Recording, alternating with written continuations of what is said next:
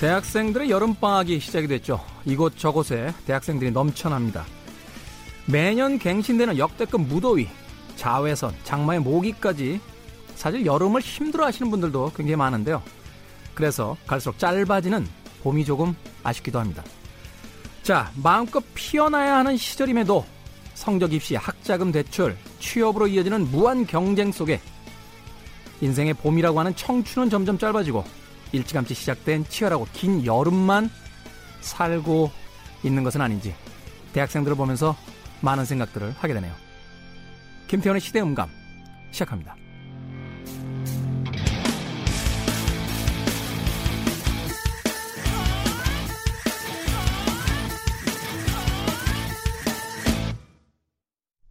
그래도 주말은 온다.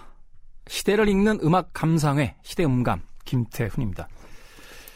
오프닝에서 뭐 대학생들의 팍팍한 현실에 대한 이야기 했습니다만 아 그래도 대학생으로 가고 싶다. 이런 이야기 하면은 지금 힘든 대학생들 또 얼굴 찌푸릴까요? 예전에 톨스토이가 이런 이야기를 했다라고 그래요. 내가 신이라면 청춘을 인생의 맨 마지막에 놓겠다. 라고.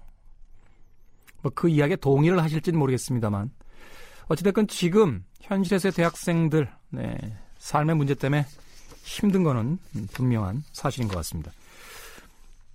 최근에요 인사이트에서 어, 설문조사를 했어요. 대학생이 뽑은 여름방학 로망 네, 그 1위가 배낭여행입니다. 네. 어, 아르바이트 어, 대표 포털 사이트죠. 알바몬과 잡코리아가 대학생 3,160명을 대상으로 여름방학 계획을 설문조사를 했는데 가장 해보고 싶은 로망은 무려 47.2%가 배낭여행이다. 라고 응답했다고 합니다. 어, 2위는 국내 여행. 뭐 이것도 같은 여행 아닌가요? 예, 좀더 현실적인 이제 대답인 거죠. 34.3%니까 합치면은 거의 뭐 80%. 네. 스펙 쌓기, 다이어트, 조기 취업 성공 등이 이제 로망 5위 안에 들었다고 합니다. 알콩달콩 연애하기와 휴양지에서의 휴식 뭐 이런 것들도 눈에 띄는데 그런데요 실제로 어떤 일을 할 것이냐 하는 계획에는 85.5%가 아르바이트를 이야기했고요.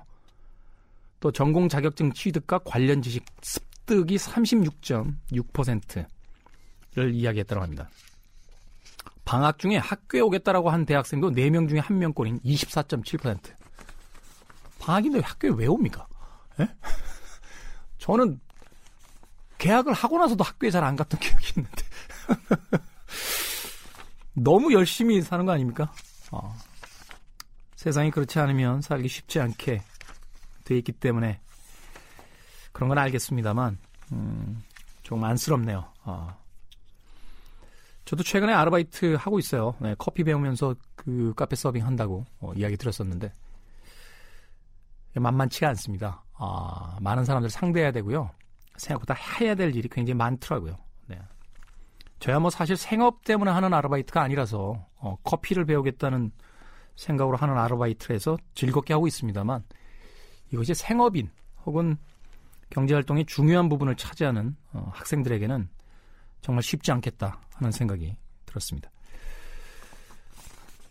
학생들 좀 여행 좀 보내주죠. 네?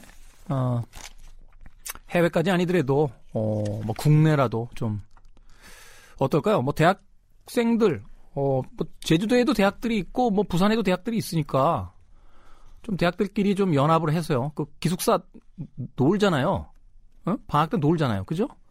여행에서 가장 중요한 게 이제 숙식 제공에 대한 부분이니까 좀 학생들 좀 자매결연 맺어서 이렇게 좀 서로 교환 학생처럼 예, 좀 많이 좀 늘려주면 어떨까 하는 생각이 듭니다. 네.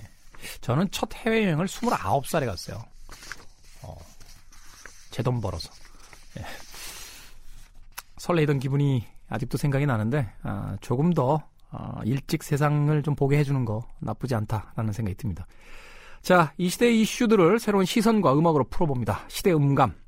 토요일 1, 2부 그리고 일요일에는 3, 4부 이어집니다. 토일 오후 2시 5분, 밤 10시 5분 1시간씩 방송이 1일 2회로 방송이 되고요. 본방을 못 챙기신 분들은 팟캐스트로 함께 하실 수 있습니다.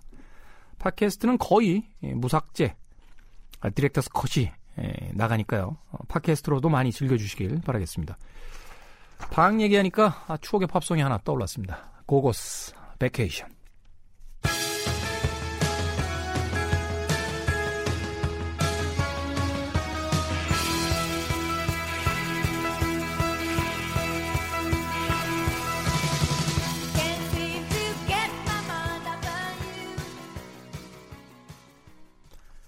하나의 이슈를 바라보는 서로 다른 시선, 두 개의 시선 시간입니다. 어, 이번 주 두 개의 시선은요, 홍콩의 100만 명 시위에 대한 이야기로 어, 해볼까 합니다. 아, 중앙일보에서요, 2019년 6월 17일 어, 오후 5시 15분에 입력한 기사입니다. 홍콩 수출된 임을 위한 행진곡, 오히려 보수가 흥분하는 이유. 최근 홍콩의 범죄인 인도 법안 아, 송합법 반대 시위에 한국의 민중가요임을 위한 아, 민중가요 임을 위한 행진곡이 울려 퍼졌다. 어, 임을 위한 행진곡 화제에도 현 여권을 포함한 진보 진영은 홍콩 시위에 대해 언급을 삼가하는 분위기다. 지난 9일 홍콩의 100만 명 시위 이후부터 지금까지 더불어민주당, 민주평화당, 정의당은 관련 논평을 내거나 공식 석상에서 이를 거론한 적이 없다. 사실상의 반중 시위를 지지했다가 한중 관계에 악영향을 미칠 수 있다는 판단이 깔려 있다는 진단이다. 민주당 관계자는 개인적으로 홍콩의 송환법 반대 취지를 이해하고 긍정적으로 평가하지만 중국 정부를 비난하는 도구로 사용하면 내정 간섭 논란 등 외교적 마찰을 초래할 수 있다고 말했다. 정의당 관계자도 홍콩의 특수한 상황 등 다각적인 검토가 필요한 것 같다며 다만 홍콩 정부의 법안 유보 결정은 환영한다고 말했다. 말이 앞뒤가 안 맞죠. 네. 반면 야권은 홍콩 시위를 지지하는 분위기다. 자유한국당 조경태 최고위원은 17일 당 회의에서 자유민주주의를 지키기 위한 홍콩 시민들의 모습에 무한하고 아낌없는 지지를 표한다고 말했다. 홍콩에 100만 명이면 전체 인구가 한 700만 명 정도 된다고 그래요. 7분의 1이 나왔다고 합니다. 우리나라가 한 4,500만에서 5천만 정도라고 보면 5분의 1이면 거의 1천만 명에 가까운 어, 시민이 거리에 나왔다라고 볼 수 있는 거죠. 사실 저희 우리의 촛불 시위 때도 어, 광화문에 100만 명이었으니까 전국적으로 하면 뭐 어마어마한 어, 시민들이 거리에 나와 있었던 겁니다. 이 기사는 참 여러 가지를 생각하게 합니다. 아, 민주화를 일종의 슬로건으로 사용했던 진보 진영에서는 침묵한 채 아, 외교적인 분쟁이 발생할 수 있기 때문에 말하지 않는다라고 이야기합니다. 민주주의도 그냥 하나의 정치적인 이슈였을 뿐이다. 아, 정권에 대한 이슈였을 뿐이다라는 것을 씁쓸하게 확인하게 되는 과정이고요. 뭐 외교적인 문제 때문에 불이익을 당할 수 있다는 건 분명한 사실입니다만 100만 명의 시위대가 어, 전체주의 권력과 싸우고 있는데 거기에 대한 한마디의 논평도 없다라는 건좀 어, 씁쓸하다라는 생각이 듭니다. 자유한국당의 입장도 사실은 또 다른 시선입니다. 어, 임을 위한 행진곡 부를 때 안 부르지 않으셨나요? 자유한국당 관계자분들 몇 년 전에 그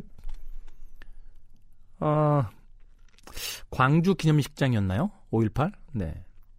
이모리안 행진곡 부를 때, 어, 자유한국당 분들 입 굳게 다물고 있는 모습, 어, 전 국민이 봤던 기억이 있는데, 홍콩의 시위에 대해서는 또, 어, 찬성하시고 계신, 어, 그런 지금의 어떤 태도가 참 여러 가지를 예, 생각하게 만듭니다.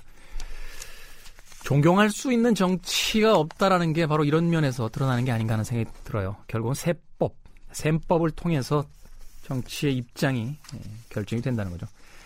이런 이야기야 뭐 새로울 게 없습니다만 최근에 진보 진영의 농객들에게도 좀 한마디 하고 싶은 부분들이 있어서 그래요. 어, 과거에 아, 몇년 전에 어, 보수 진영의 정권이 있을 때 여러 가지 어떤 어, 그 논거들을 가지고 어, 사회적 시스템이라든지 혹은 정부의 정책에 대해서 어, 신란한 비난들을 퍼붓었는데 정권이 바뀐 뒤에 아, 아무 얘기를 안 합니다. 어, 이번 정권은 과연 완벽하기 때문일까요? 음, 아니면 지난 정부는 완전히 악당들이었기 때문이었을까요? 우리 사회가 좀 더 건강해지기 위해선 어, 진보나 보수라고 하는 자신의 어떤 정치적인 편향성 이외에도 어, 객관적인 사실에 대해서 어, 공평한 이야기들이 좀 있어야 되지 않을까 하는 생각이 들었습니다. 정권이 다시 바뀐다 할지라도 어, 이건 뭐 유효한 이야기가 되겠죠. 어, 네편 내 편에 편은 있는데 또 정치적인 셈법은 있는데 공평하지 않은 세상을 살고 있다라는 생각이 들었습니다. 김태훈의 시대음감 2부로 이어집니다.